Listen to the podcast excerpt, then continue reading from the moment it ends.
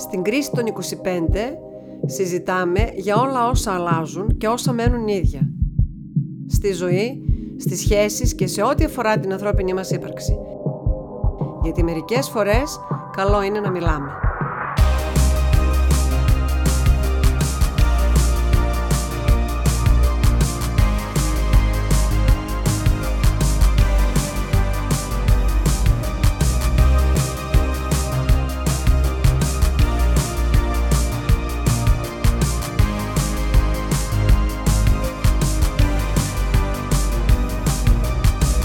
Σήμερα, Χριστίνα, είμαι πάρα πολύ χαρούμενος γιατί η ηχογράφηση αυτή γίνεται από το άλλο στούντιό μας, το οποίο βρίσκεται στη γενέτειρά μου στην Κοζάνη, από την οποία ξεκίνησα τα πολύ παλιά πρώτα μου ραδιοφωνικά και ποντικαστικά βήματα. Μίλησέ μας, Θείο Ζήση, για τα πρώτα σου τα βήματα. Τα παλιά τα χρόνια. Πώς ήταν τα πράγματα; Το σημερινό επεισόδιο ονομάζεται «Κι όσο υπάρχεις, Θα υπάρχουν. Μπορεί και προσπερνώντας το cold opener το οποίο ήταν ε, μια αναφορά στα παλιά Στα μικράτα και σου. τα μικράτα μου και τα προηγούμενα projects τα οποία έκανα χωρίς να τα ονομάσουμε. Χριστίνα λοιπόν πέρα από αυτό το τραγούδι το οποίο ποιος το λέει ξέρεις θυμάσαι; Ο Κασατζίδης. Δεν τα ξέρω όλα. Απίστευτο. Ο Ζήσης Πιτένης παραδέχτηκε ότι δεν είναι παντοχνώστης. Ο Ζήσης Πιτένης το παραδέχεται αυτό πολύ συχνά αλλά μπορεί να ήταν και σκηνοθετημένο για το συγκεκριμένο τραγούδι δεν ξέρω.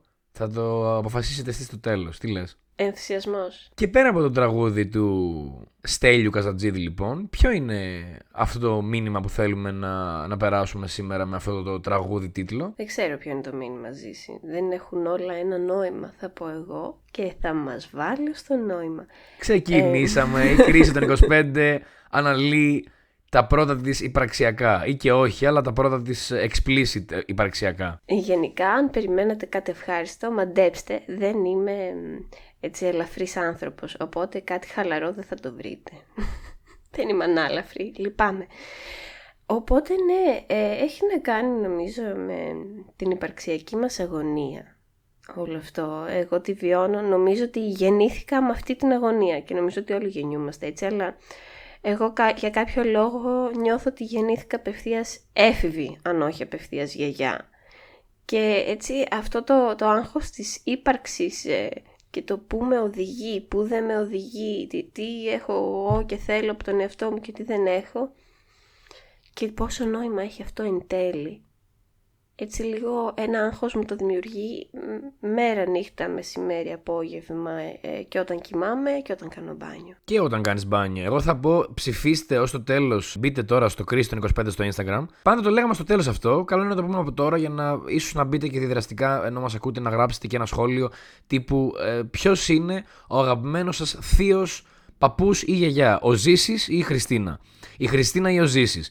Χριστίνα πότε άρχισες να νιώθεις αυτό το υπαρξιακό, ας το πούμε, την υπαρξιακή αγωνία και το καμπανάκι να χτυπάει συνέχεια για πράγματα τα οποία ίσως μπορεί να μην χρειάζεται να χτυπήσει. Εγώ θα σου πω από όταν θυμάμαι τον εαυτό μου, το οποίο είναι πολύ ανησυχητικό τώρα που το λέω φωναχτά αυτό. Και ναι, από όταν θυμάμαι τον εαυτό μου, αγχώνομαι για το πού οδεύω σε αυτόν τον κόσμο, πώς ήρθα, γιατί ήρθα. Είμαι άνθρωπος που θα σου πει δεν με ρώτησε κανένας να γεννηθώ και είμαι εδώ. Και τώρα εγώ πρέπει να το αντιμετωπίσω αυτό το πράγμα. Και δεν θέλω πολύ συχνά να το αντιμετωπίζω αυτό το πράγμα.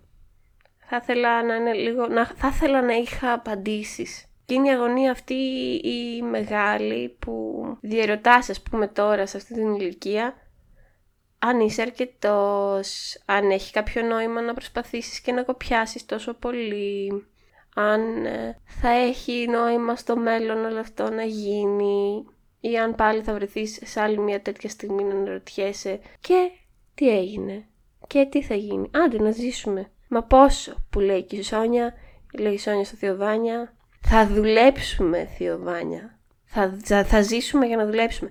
Δεν ξέρω αν αυτό είναι το νόημα εν τέλει. Οπότε ναι, ε, αυτή, η- αυτό, αυτή η αγωνία υπάρχει από όταν θυμάμαι τον εαυτό μου και τη συνείδησή μου και όσο πάει έρχεται και με συντροφεύει και δεν ξέρω που θα πάει. Όσον αφορά εμένα νομίζω ότι θυμάμαι με προσπάθεια να θυμηθώ τι σκεφτόμουν πριν φτάσω στην κρίση των 25 που είναι και λίγο spoiler ο λόγος που έγινε αυτό το podcast και λέγεται έτσι. Γιατί όντως εμένα μου συνέβη στα 25 αυτό. Πιο πριν λοιπόν στο Λύκειο με πολύ δυσκολία τώρα θυμάμαι ότι δεν θυμάμαι τίποτα γιατί δεν σκεφτόμουν τίποτα. Νομίζω ότι αυτά τα οποία σκεφτόμουν ήταν πολύ συνειφασμένα με αυτά που διάβαζα και γενικά ήμουν πολύ πιο χαλαρός και πολύ πιο ήρεμος και κάπου δεν θυμάμαι ακριβώς, έχει αναφερθεί αυτό το παράδειγμα ξανά, είχα την ανάγκη να αρχίσω να βλέπω βαρετά πράγματα πριν πέσω για ύπνο. Και εκεί κάπου ξεκίνησε η κατρακύλα. Να σου πω την αλήθεια, τώρα είμαι πιο ευτυχισμένος από πριν, ίσως και πιο ευτυχισμένος από ποτέ.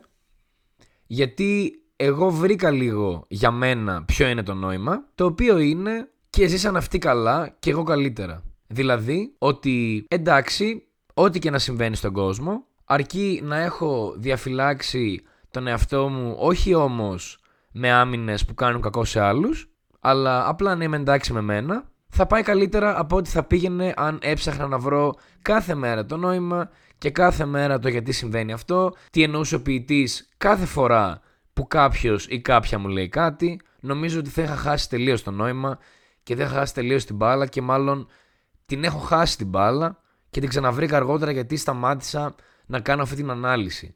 Καλή είναι η ανάλυση, αλλά νομίζω ότι δεν είναι για όλους. Εγώ θα πω ότι εδώ εγώ διακρίνω έναν διαχωρισμό και θέλω να το διευκρινίσω. Πολύ καλά κάνεις και θα έπρεπε γενικά όλοι οι άνθρωποι να κάνουμε να μην νοηματοδοτούμε τις συμπεριφορές και τα λεγόμενα των άλλων αν δεν γνωρίζουμε, αν δεν, αν δεν μας είναι ξεκάθαρα. Και αυτό είναι πολύ σημαντικό, να, να μην ε, βγάζουμε συμπεράσματα και αν δεν γνωρίζουμε κάτι καλύτερα να το ρωτήσουμε για να υπάρχει μια διευκρίνηση και να καθαρίσει.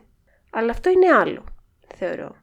Συνυφασμένο βέβαια στη ζωή μας και το πώς πηγαίνουν όλοι μαζί εν τέλει χέρι-χέρι και συνδέονται σε αυτή την κοσμική αλυσίδα. Αλλά είναι ένα κομμάτι. Θεωρώ ότι η δική μου και νομίζω ότι όταν μιλάω για υπερξιακή αγωνία, γι' αυτό μιλάω, έχει να κάνει με τη θέση μας σε αυτόν τον κόσμο, σαν μονάδες, και όχι πώς αντιμετωπίζουμε τον ίδιο μας τον εαυτό, αλλά πού βρισκόμαστε. Και ξέρεις, όλο αυτό ίσως φταίω κι εγώ που είμαι πολύ ρομαντική. Φτάσαμε κάπου χωρίς καμία ερώτηση, προέκυψε όλο αυτό, και κάπως πρέπει τώρα να το διαχειριστούμε. Υπάρχουν στιγμές που δεν είμαστε ούτε έτοιμοι, δεν είμαστε σίγουρα προετοιμασμένοι, αλλά δεν είμαστε ούτε έτοιμοι να το διαχειριστούμε και μερικές φορές ούτε και πρόθυμοι να το αντιμετωπίσουμε.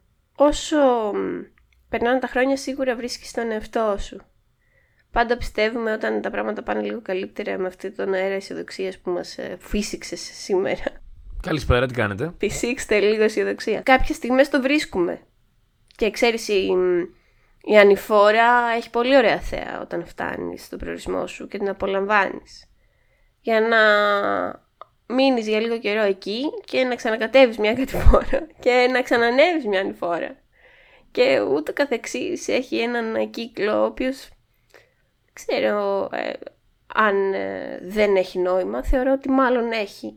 Αλλά και να μην είχε δεν πειράζει, ας πούμε, αυτός ο κύκλος που κάνουμε στη ζωή μας και τα ανεβοκατεβάσματα. Πολύ σωστά ανέφερες για τον διαχωρισμό που έχω όντως κάνει συνειδητά και αυτός ο διαχωρισμός δεν προήλθε από τίποτα άλλο πέρα από μία απογοήτευση.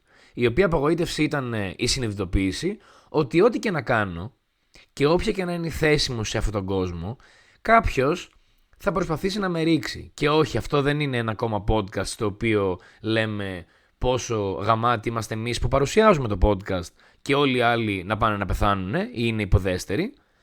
Αλλά όντως και ένα ωραίο σουβλάκι να ψήσεις αν η μετοδοξία του δίπλα είναι υπέρμετρη, θα πάει να σε ρίξει. Και δεν είμαστε όλοι έτοιμοι για αυτές τις πεσηματικές, τις ε, συναισθηματικές. Και νομίζω ότι κάπου έχει φτάσει ή είχε φτάσει ο κόμπος στο χτένι και κατάλαβα ότι ό,τι και να κάνω, πάλι κάτι θα γίνει από κάποια, ε, από την άλλη μεριά, από τον συνάνθρωπο, από τον συμφοιτητή, από τον ε, συνάδελφο, από όλους τους συν κάτι Οπότε κατάλαβα ότι αν εγώ με αυτά που κάνω είμαι καλά και ξέρω ότι έχω προσπαθήσει, δεν ξέρω ποια είναι η θέση μου στον κόσμο, σίγουρα κάποιος άνθρωπος θα το εκτιμήσει, πρόσεξε κάποιος, Δεν είπα θέλω να το εκτιμήσει κάποιος. Σίγουρα όμως κάποιος θα το εκτιμήσει γιατί συμβαίνει αυτό. Οι άνθρωποι είναι, είναι όντα που εκτιμάνε, όχι όλοι, αλλά όπως και να έχει.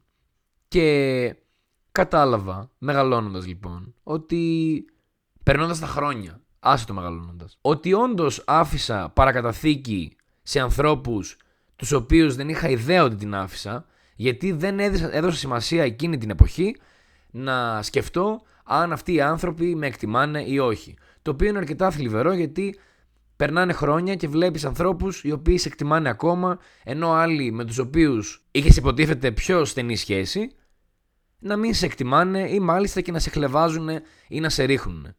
Και μπορεί κάποιος να λέει τώρα τι μας λέει αυτός και γιατί αυτά κολλάνε με την επαρξιακή γωνία. Θεωρώ ότι αυτό που λέει η Χριστίνα ότι πού βρίσκεσαι και πού πατάς, δεν μπορεί να είναι εγωιστικό. Οπότε εφόσον υπάρχουν άλλοι, μάλλον είναι πάντα συνεβασμένο με τους άλλους. Γιατί στους άλλους αφήνει ένα αντίκτυπο. Αυτή είναι η δική μου άποψη και νομίζω ότι αυτό έκανα προσωπικά καλύτερα για μένα, όχι καλύτερα σε σχέση με κάποιον άλλον, καλύτερα για να είμαι εγώ καλύτερα για τη δικιά μου ψυχική υγεία και νομίζω ότι έχει πετύχει. Ωραίο αυτό, αν το βρήκες για σένα, από σένα. Από μένα Μα μόνο για σένα, σένα μπορείς να το βρεις. Δεν μπορείς να το βρεις για άλλους. Εννοείται, εννοείται, αυτό εννοείται. Θεωρώ βέβαια ότι δεν χρειάζεται είμαστε βασικά, να το θέσω διαφορετικά. Είμαστε όντα που έχουμε μια ανάγκη για επιβεβαίωση και κάπως έτσι χτίζονται διάφορα πράγματα στη ζωή μας. Από όλους τους τομείς, σε όλα τα πράγματα, από το πιο απλό μέχρι το πιο δύσκολο και μεγάλο για μας. Αλλά κάπου νομίζω ότι ο εαυτός χωρίζεται από το κοινωνικό του πλαίσιο και έχουμε να κάνουμε με το ε, έσω, με τον εσωτερικό εαυτό, που δεν ανήκει εν μέρη στην κοινότητα και στην κοινωνία, αλλά πρώτα πρέπει να βρεις, όχι πρώτα, παράλληλα πρέπει να το δουλέψεις και εκεί. Και αυτό το έσω σου λέω ότι εμένα με προβληματίζει πιο πολύ. Στην αντιμετώπιση με τον έξω κόσμο και τον έξω εαυτό και την έξω κοινωνία και την αλληλεπίδραση, πάντα δεν θα έχουμε τον έλεγχο, γιατί έχει να κάνει και με κάποιον άλλον. Και άλλους και πολλές άλλες προσλαμβάνουσες που δεν μπορούμε να διαχειριστούμε γιατί είναι τεράστια τα πράγματα, δυστυχώς ή ευτυχώς. Μάλλον ευτυχώς. Δεν έχουμε τον έλεγχο στα πράγματα. Και δεν γνωρίζουμε τι θα γίνει. Ούτε τι θα μας έρθει. Αυτό το, το πώς βρίσκεις μέσα σου ότι δεν πειράζει που δεν γνωρίζεις τι θα γίνει ή ότι δεν μπορείς να το διαχειριστείς και να το ελέγξεις ή που οδηγεί είναι νομίζω το πιο τρομακτικό που ερχόμαστε να αντιμετωπίσουμε όσο μεγαλώνουμε και αποκτάμε μια συνείδηση με τον χαρακτήρα μας και τον εαυτό μας και βάζουμε σειρά κάποια πράγματα και αναγνωρίζουμε κάποια μοτίβα στη ζωή μας και, στο, και στη συμπεριφορά μας, κάποια συμπεριφορικά. Ε, εκεί είναι τρομακτικό. Κάποιοι άνθρωποι είναι πολύ βαθιά ριζωμένοι ε, με τον εαυτό τους και κάπως έχουν συνδεθεί πολύ καλά. Ας πούμε, εμένα ο προσωπικός μου στόχος είναι να μπορέσω να μου πω Χριστίνα δεν με πειράζει που δεν ξέρεις. Νομίζω ότι τότε θα καταφέρω να αναπνέω λίγο καλύτερα. Λίγο όχι τόσο συνειδητά. Επέτρεψέ μου να προσθέσω ότι είναι και λίγο κοινωνικό αυτό. Υπάρχουν κοινωνίες τις οποίες είναι ok το να μην ξέρεις, τα λάθη είναι για να γίνονται και να διορθώνονται.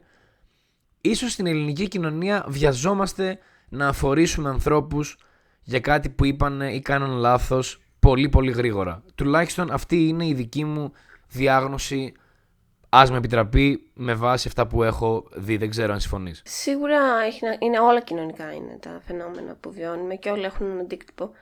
Βέβαια, εγώ θα πω ότι έχει να κάνει με τον δυτικό πολιτισμό και τη δυτική κοινωνία, όπως θα έχει προσαρμόσει στους τελευταίους αιώνες τα πράγματα. Ε, δύο, 150 χρόνια, κάτι λίγο παραπάνω. Ε, κάπως έχει φτιαχτεί όλο αυτό το πράγμα πολύ συγκεκριμένα.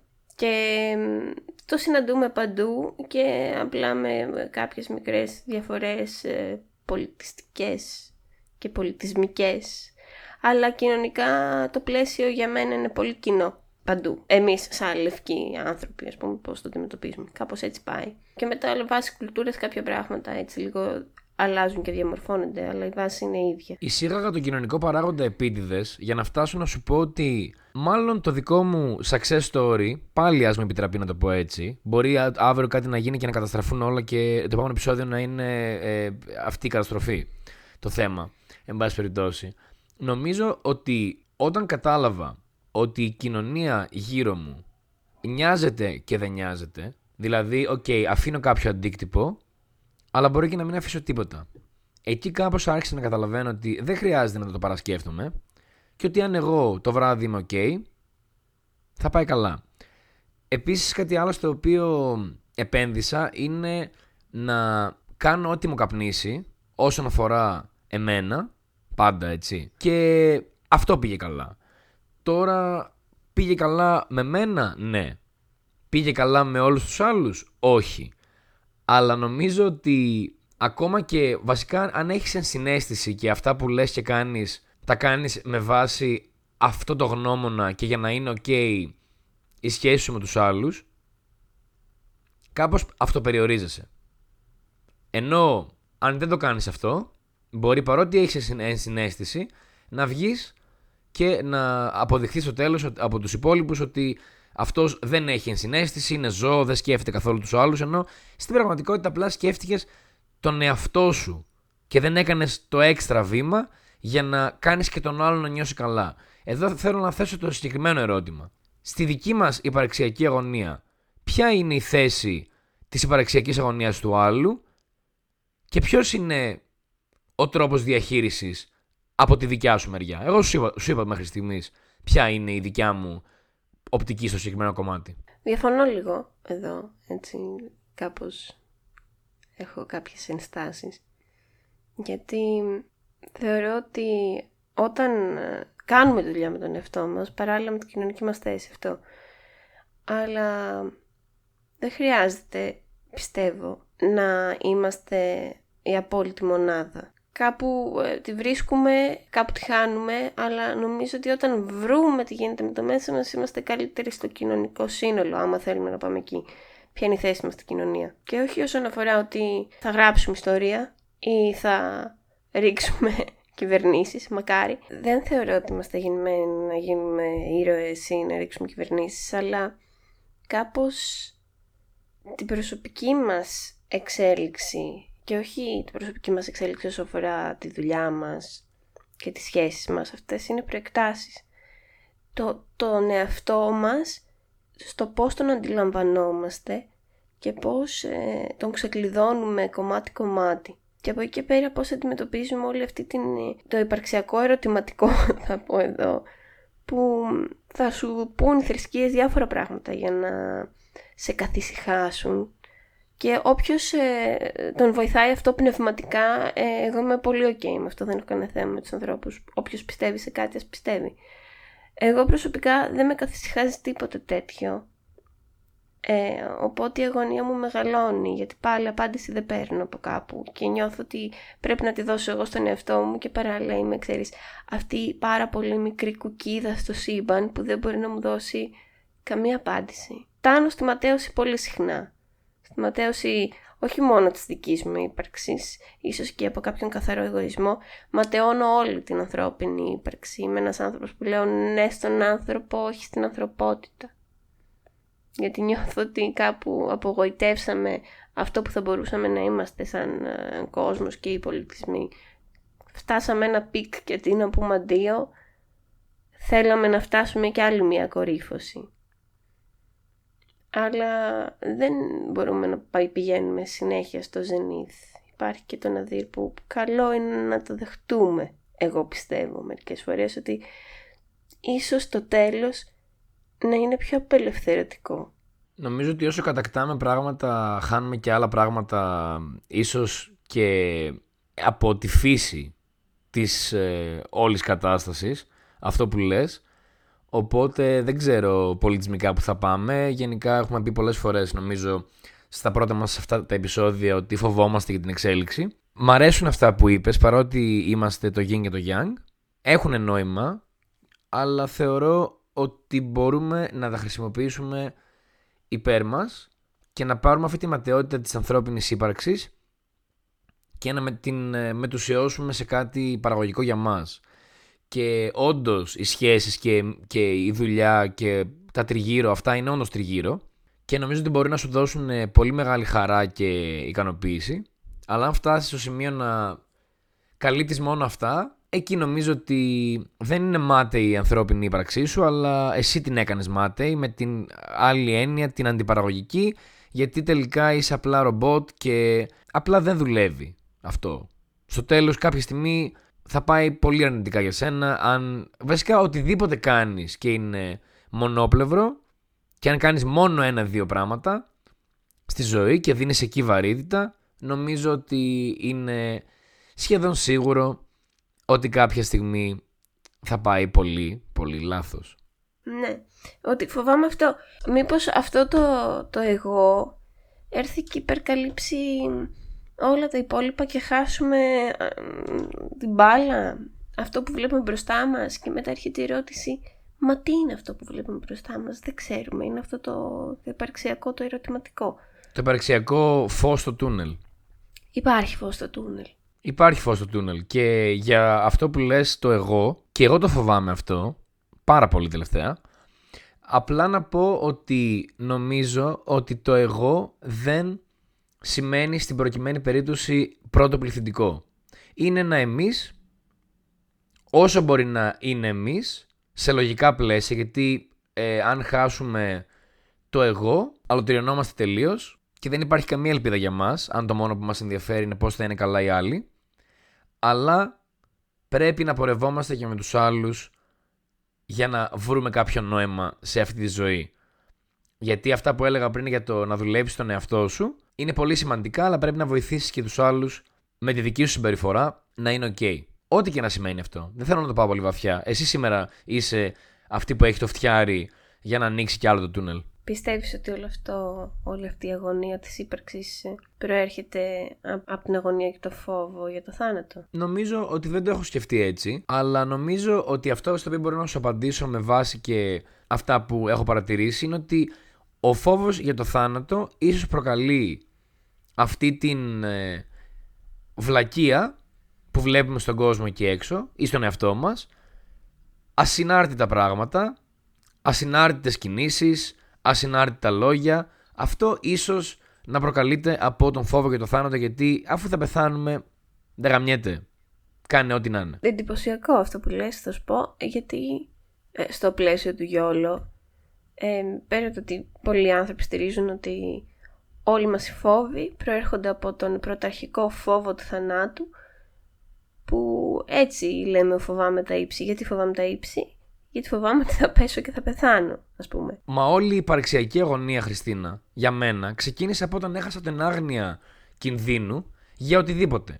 Όταν είχα πάει πρώτη φορά στη ζωή μου για σκι, έτρωγα τα μούτρα μου, χιόνια, ε, γύρισα εμπριμέ, ε, σαν να είμαι ε, ε, νεκρός μετά από fatality στο Mortal Kombat και δεν έγινε τίποτα και όταν πήγα μεγαλύτερος ήμουνα χεσμένος από πάνω μέχρι κάτω ενώ έβλεπα δίπλα μου ας πούμε κάτι πεντάχρονα να κάνουν σκι και ξέρεις πως ένιωθα εκείνη την ώρα. Ένιωθα σκουπίδι. Γιατί; Για το σκι. Και ε, πώς είναι σε κάτι Αμερικανιές που περνάνε κάτι πεντάχρονα και κάνουν, και κάνουν κολοδάχτυλο; Ένιωθα ότι μου κάνουν κολοδάχτυλο αν δεν σκεφτόμουν πω έπεσα, πω έγινα ρεζίλη, πω τι θα πούν οι άλλοι, δεν θα με ένοιαζε καθόλου. Και, και έγινε αυτό μετά από λίγο και όπως έχω πει σε όποιον με ρωτάει για τις Άλπεις τη γνώμη μου και την ικανότητά μου να ακολουθώ αυτό το άθλημα, η κολάρα μου το ξέρει που κατέβηκε όλες τις Άλπεις με πολύ μεγάλη άνεση, έτσι. Ευχαριστώ κόλλε. Όχι. Μπράβο. Ε, αυτό έχει σημασία, ναι, πολύ η άγνοια κινδύνου. Ε, δεν γνωρίζουμε τι θα μας γίνει, σίγουρα. Αλλά όταν ε, δεν έχεις πάθει και τίποτα, ζεις τη ζωή σου, εγώ κρατάω βασικά την άγνοια. Ο κίνδυνος υπάρχει πάντα. Ζεις τη ζωή σου με μια άγνοια. Όταν κάτι σου χτυπήσει την πόρτα, την πόρτα, γιατί θα με κοροϊδέψουν οι φίλοι μου. όταν κάτι σου χτυπήσει πόρτα. την πόρτα, ε, τότε, Κρούει την πόρτα. τότε συνειδητοποιείς ότι υπάρχει εκείνο που σου λέει η μαμά σου, μην το πιάσεις γιατί καίει. Πάρε με τηλέφωνο ότι έσφαλες, έφτασες ασφαλής, γιατί νοιάζομαι. Και έρχεται κάποια στιγμή στη ζωή σου που συνειδητοποιείς γιατί σου το έλεγαν, γιατί το λες και εσύ. Το λες σε κάποιον άλλον. Ε, ή το λες επιτέλους στον εαυτό σου βασικά πρώτα. Και εκεί καταλαβαίνεις ότι ε, τα χρόνια της ευημερίας σας τελειώσανε.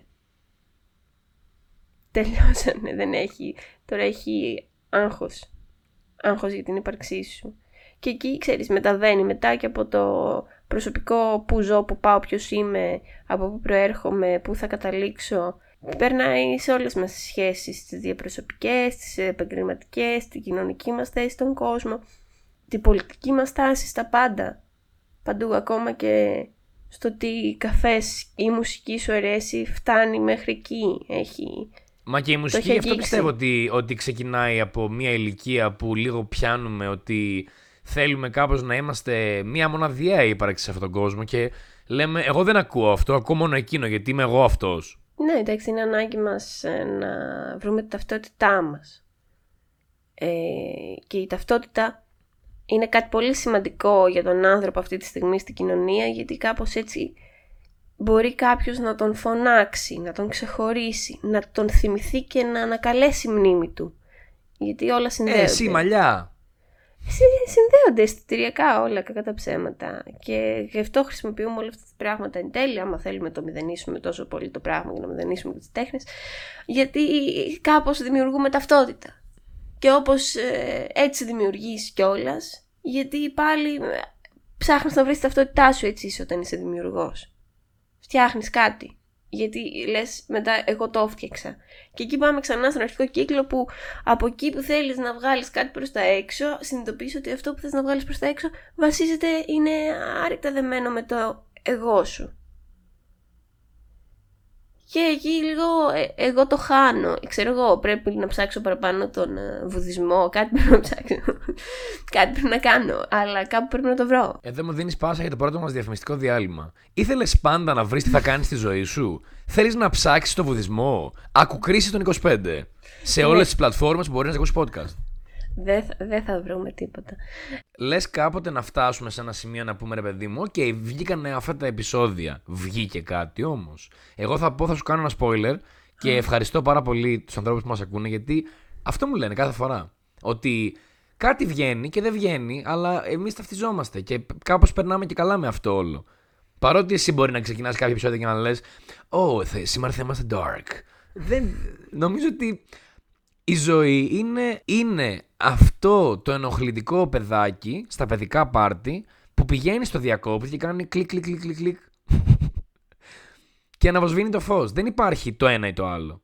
Δεν Αναβοσβήνει υπάρχει ο το φως, λευκός και ο λες. γκρι Γκάνταλφ. Υπάρχει, μάλλον δεν υπάρχει ο, ο μαύρος και ο άσπρος Γκάνταλφ. Υπάρχει το γκρι. Α, ωραίο θα ήταν να ήταν ο Γκάνταλφ μαύρος. Από ποια έννοια. Από αυτή την έννοια. Θα έπρεπε λίγο. Inclusive. Θα ήταν πολύ αστείο γιατί θα ήταν και μπάλκι. Γιατί ξέρεις, εντάξει, οι μαύροι έχουν πιο συνήθως. Εντάξει, Οπότε θα κα- ήταν. Κακά τα ψέματα. Έναν γυμνασμένο θα βάζανε στο casting. Δεν θα παίρνανε κάποιον όχι τόσο γεροδεμένο, οπότε είναι Καλά, γεροδεμένο πλέον το- ναι. Νομίζω ότι πλέον ε, δεν Τα- υπάρχει καμία ελπίδα για κάποιον ο οποίος σήμερα, ας πούμε, παρεπιπτόντω, σήμερα ε, βγήκε ένα τρέλερ από μια καινούργια ταινία της Marvel και παίζουν μέσα διάφοροι ας πούμε, που έχουν παίξει και σε άλλα και δεν ήταν ο Χαμάν και τι. Χριστέ και Παναγία. Τρόμαξα να τους αναγνωρίσω. Τρομπάρουν. Να το είδες. Εκτροχιάστηκε. Έτσι είναι και η ζωή. Εκτροχιάζεται.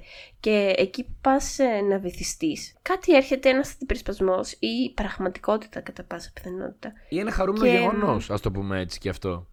Ναι, ναι, μιας και είσαι στα αισιόδοξά σου, μπορούμε να πούμε ότι είναι ένα χαρούμενο γεγονός. Και εδώ θα κάνω Q και quote τον αγαπημένο μου Ρολάν Μπάρτ που λέει ότι ε, αυτός που ξεχνάει είναι ευτυχισμένος. Αυτός που δεν ξεχνάει και θυμάται για πάντα, πεθαίνει. Δεν μπορεί να αντέξει. Χρειαζόμαστε τη λύθη.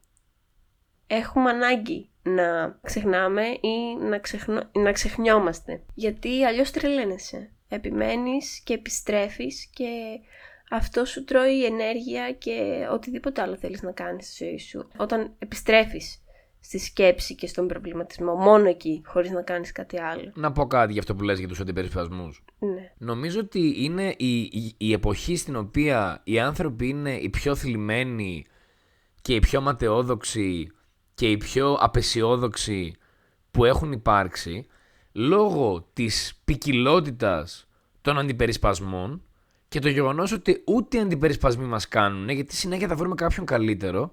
Οπότε κάπου στο μεσοδιάστημα της αλλαγής αντιπερισπασμών, πάλι σκεφτόμαστε τα δικά μας και υπάρχει αυτή η, αν θέλεις, μη παραγωγική βήθηση στα σκατά, αλλά όχι για reflection, για ένα λεπτό αντιπερισπασμός. Ακόμα ένα λεπτό αντιπερισπασμός. YouTube, Instagram, whatever. Αν υπήρχε ένας αντιπερισπασμός που εγώ θυμάμαι χρόνια που είχα έναν, δύο αντιπερισπασμούς, ήμουν καλύτερα. Τώρα δεν ξέρω ποιος είναι ο καλύτερος αντιπερισπασμός και αυτό μόνο του είναι μία ματαιοδοξία και μία παράνοια και μία αναζήτηση του καλύτερου αντιπερισπασμού και στο τέλος ζήτω που καήκαμε. Ναι, θεωρώ ότι υπάρχει αυτή η πλευρά που σίγουρα μας προβληματίζει και θα έπρεπε να μας προβληματίσει κι άλλο και να μην ενδίδουμε τόσο πολύ σε αυτούς τους αντιπερισπασμούς, αλλά οι αντιπερισπασμοί είναι πολύ. Δεν βάζω πρόσημο στη λέξη. Από εκεί και πέρα το πώς αντιδρούμε σε αυτό και πώς δρούν αυτοί στην δική μας ύπαρξη και στη ζωή μας ε, και στην εξέλιξή μας είναι άλλο για την δική μας διαχείριση των πραγμάτων. Αντιπερισπασμός είναι αντιπερισπασμός. Μερικές φορές πολύ χρήσιμος, μερικές φορές απαραίτητος μερικές φορές καταστρεπτικός. Γιατί όλα στα χέρια μας είναι και το πώς θα τα διαχειριστούμε.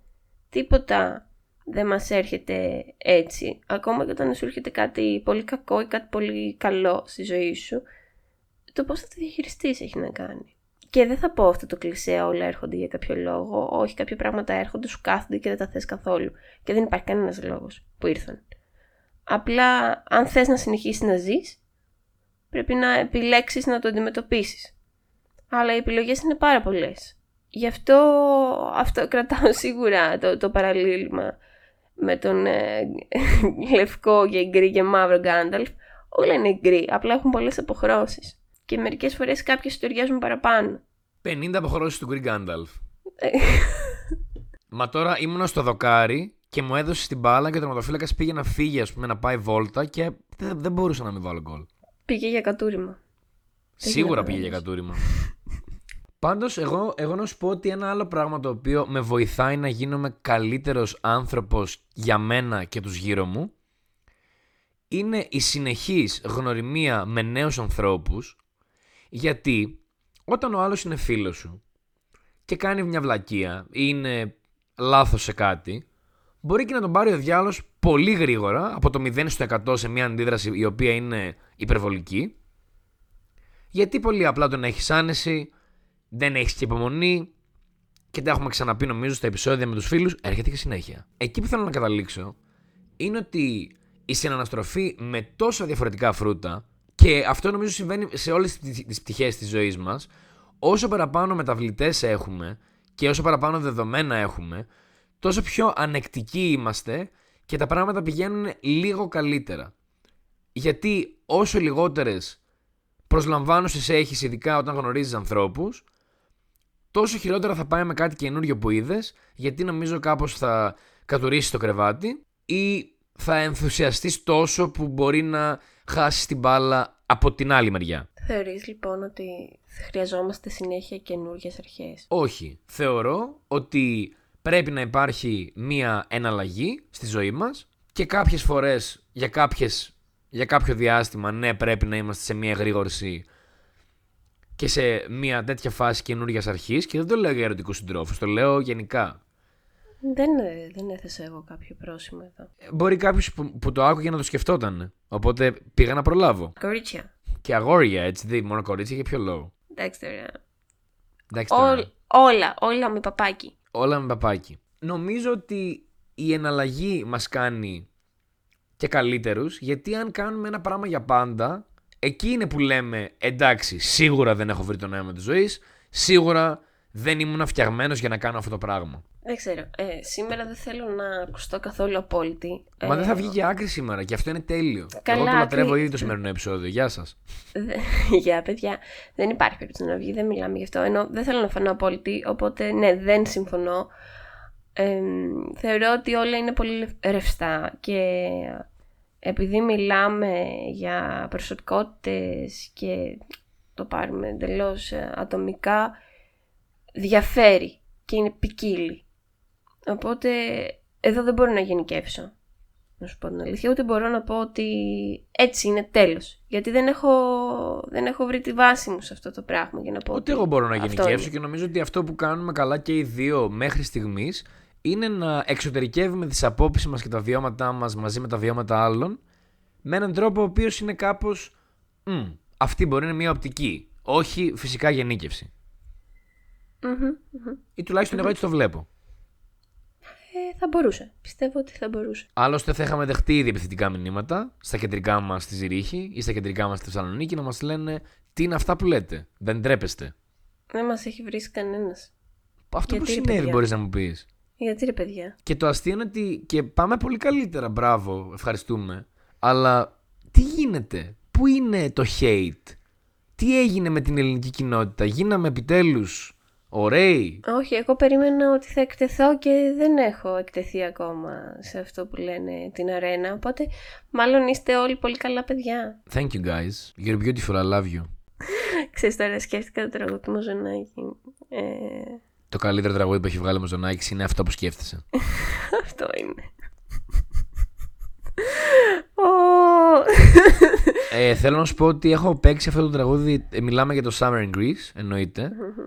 Έχω παίξει αυτό το τραγούδι σε πάρα πολύ ξένο κόσμο και αρσενικό και θηλυκό. Οι αρσενικοί νευριάζουν γιατί μάλλον το είδαν να συμβαίνει και οι, οι, οι κοπέλες που έχουν ακούσει αυτό το τραγούδι είναι σε φάση Oh my god, this is so accurate. I love your country very much. Very much. Ωχ, Θεέ μου. Α, πραγματικά. Απίστευτο. Αλλά it didn't age well because uh, you may like the way we people touch, but now there's a pandemic and fuck that. Πω, πω. Άνοιξα από κάποιο ντουλάπι και βγήκε. Να πούμε και κάτι που δεν είπαμε γιατί δεν, μας, ε, δεν βρέθηκε χρόνος ως τώρα. Νίκησε η Κέντι Γαρμπή στα πόλη της προηγούμενης εβδομάδας και ο Σάκης Ρουβάς. Πίκρα. το Αλλά έχεις η τώρα Κέντι αυτό. Γαρμπή νίκησε με τεράστια διαφορά. Ο Σάκης Ρουβάς με πολύ λίγη. Απλά νομίζω μετά από αυτές τις αναφορές σήμερα στο Summer in Greece, νομίζω ότι υπάρχει μεγάλη πιθανότητα να σκεφτείτε κάποιοι τις επιλογές σας σε αυτή τη ζωή και να ψηφίσετε την άλλη φορά το μαζονάκι. Προκαταλημένος. Νιώθω ότι πληγώθηκες που δεν βγάλαν τη Βανδύ. Ήμουν πολύ σίγουρη ότι θα κέρδιζε Βανδύ. Συγγνώμη, Ζήση. Εγώ για το μαζονάκι πληγώθηκα. Έχω πει ότι η Βανδύ μπορεί να είναι. Λοιπόν, τα αγαπημένα μου τραγούδια από τις δύο τα έχει η Βανδύ. Μμμ, Το ξέρω. Η συμπεριφορά της Γαρμπή το τελευταίο διάστημα που την συζητήσαμε για την προηγούμενη φορά είναι καταπληκτική. Η, Γα- η, η Βανδύ είναι λίγο εντάξει μωρέ. Δεν το κρίνω. Είναι cool τύπησα, ας πούμε όμως. Με τον νεονό της Φακιανάκη δεν πήγε να τραγουδήσει. Είναι cool τύπησα, αλλά δεν είναι και τη Γαρμπή. Εντάξει, και τη Γαρπή δεν είναι, όχι. Στην ε, Αυτό θέλω να δημόσια πω. της εικόνα. Δεν είναι, δεν είναι. Δεν είναι.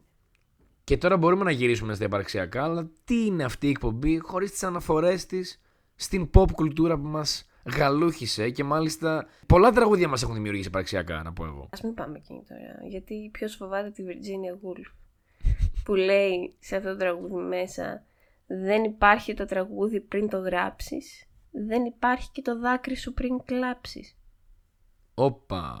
Α, παιδιά, τι να συζητήσουμε τώρα. Άσε, μην πάμε στους στίχους. Αυτό θα πάει κάποια στιγμή ένα αφιέρωμα. Ούψ. Ε, να, να μοιραστούμε τέχνη. Παιδιά θέλετε να κάνουμε ένα αφιέρωμα στην, ε, στους στίχους γενικά που μας σημάδεψαν; Στην ποίηση. Και Λυρι- στη Λυρική ποίηση- και μη. Μελοποιημένη και μη. Ακριβώς.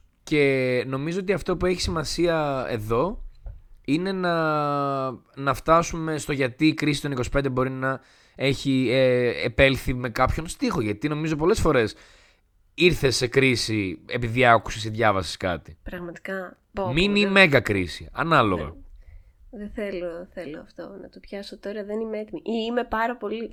Δεν έχουμε Την χρόνο. επόμενη φορά στην κρίση Με του καλούν 25. από το κοντρόλ. Με... κα- Πάμε διαφημίσεις. Ε, ένα μικρό διαφημιστικό, διαφημιστικό break και επιστρέφουμε. Ζήσει πίσω σε σένα. Γεια σας. Χριστίνα, πού φτάνουμε σε αυτό το επεισόδιο με αυτά που λέμε; Θέλω να μου πεις ποιος είμαι εγώ και ποια είσαι εσύ. Μιας και το επεισόδιο είναι ένα επεισόδιο παραξιακής αγωνίας. Με βάση αυτά που είπαμε λοιπόν, ποιος είμαι, ποια είσαι και μετά η μπάλα θα πάει σε εσάς. Στο Instagram, κρίση των 25, για να μας πείτε ποιοι είμαστε. Ήταν άλλο ένα επεισόδιο της κρίσης των 25 που πραγματικά δεν ξέρουμε ποιοι είμαστε, τι κάνουμε, πού πηγαίνουμε. Αυτός ο τύπος σίγουρα δεν ξέρει ποιος είναι. Εγώ σίγουρα δεν έχω ιδέα. Για παιδιά. Αλλά πρέπει, όχι, πρέπει, να, μα- πρέπει να μας πεις, μην τα παρατάς Ναι. έτσι, πρέπει Δεν να τα μας πεις παρατάω. πώς τελείωσε το επεισόδιο, πώς μας βρήκε αυτό το επεισόδιο, ποιοι είμαστε, ποια είσαι. Είμαι η Χριστίνα Δαδίνου. Αυτό ήθελες να ακούσεις. Όχι, ήθελα να μου πεις πιο συγκεκριμένα πράγματα με βάση τις προηγούμενες απόψεις που, που διατύπωσες και Δεν, τις απόψεις που ε, διατύπωσα εγώ. Είμαι οι απόψεις μου μέχρι ένα σημείο. Ε, δεν ξέρω. Φεύγω πάλι με. Κάθε φορά που κάνω αυτή τη συζήτηση, όπου και αν κάνω αυτή την κουβέντα, δεν έχω ποτέ απάντηση. Ούτε για το ποιο. Ε, νιώθω ένα κενό. Αλλά ξέρεις, αυτό το κενό δεν είναι ότι το κενό που σου λείπει κάτι. Α, έτσι περιγράφω την απώλεια. Μπορείτε να το, χρησι- Μπορείτε να το χρησιμοποιήσετε. Σας, επτώ- σας το επιτρέπω. Είναι το, το κενό που αφήνει ο άλλος. Όχι όμως επειδή ε, έφυγε από τη ζωή σου ας πούμε. Είναι γιατί έχεις να εισπνεύσεις και το δικό του οξυγόνο. Αν έχετε βιώσει μια απώλεια ίσως να σας ταιριάξει αυτό. Οπότε με αυτό το κενό μένω. Σαν να βρίσκομαι σε μια άπνοια αλλά από μια επιλογή γιατί έχει πολύ αέρα. Σίγουρα κάποιος θα σε καταλάβει. Και αυτό είναι εδώ, όπα, τι έγινε πάλι. Ζήσει ο αισιόδοξος. Θα μπορούσε να γίνει τελενοβέλα για μένα, έτσι. Ξεκάθαρα. Ο Ζήσεις, Ζήσης ο όχι. αισιόδοξος έχει να πει ότι κάτι θα γίνει στο τέλος. Κάπως θα βρεθεί. Θα τη βρω τη λύση. Θα είμαι δυνατός. Θα δικαιωθώ. Ηρακλής. Μύθος και θρύλος. Disney Το για πιο hot πάντα. πράγμα στην Ελλάδα μετά το σουβλάκι. Αχ, Θεέ μου. Κλείνουμε λοιπόν με ευχαριστίες στα Sierra Studios που ξεγάνωσαν αυτή την ταινία και την έκαναν τόσο αγαπητή στο ελληνικό κοινό. Κλείνουμε με ευχαριστίες στην υπαρξιακή αγωνία που μας έφτασε εδώ, 9 επεισόδια μετά. Και περιμένουμε να ακούσουμε τις δικές σας υπαρξιακές αναζητήσεις στο Instagram. Και μπορείτε να μας βρείτε σε κάθε πλατφόρμα που μπορεί να ακούσει κανείς podcast. Και κάθε πέμπτη τα λέμε εδώ, εν πάση περιπτώσει, μαζί με τη Χριστίνα. Και μαζί με το ζήσει. Και παρακαλώ πολύ, μοιραστείτε την υπαρξιακή σας ειδονή- αγωνία. Ιδονή πήγες να πεις και μ' άρεσε. Και ξέρεις κάτι, ε, αυτά συνδέονται, τα λέμε. Αντίο.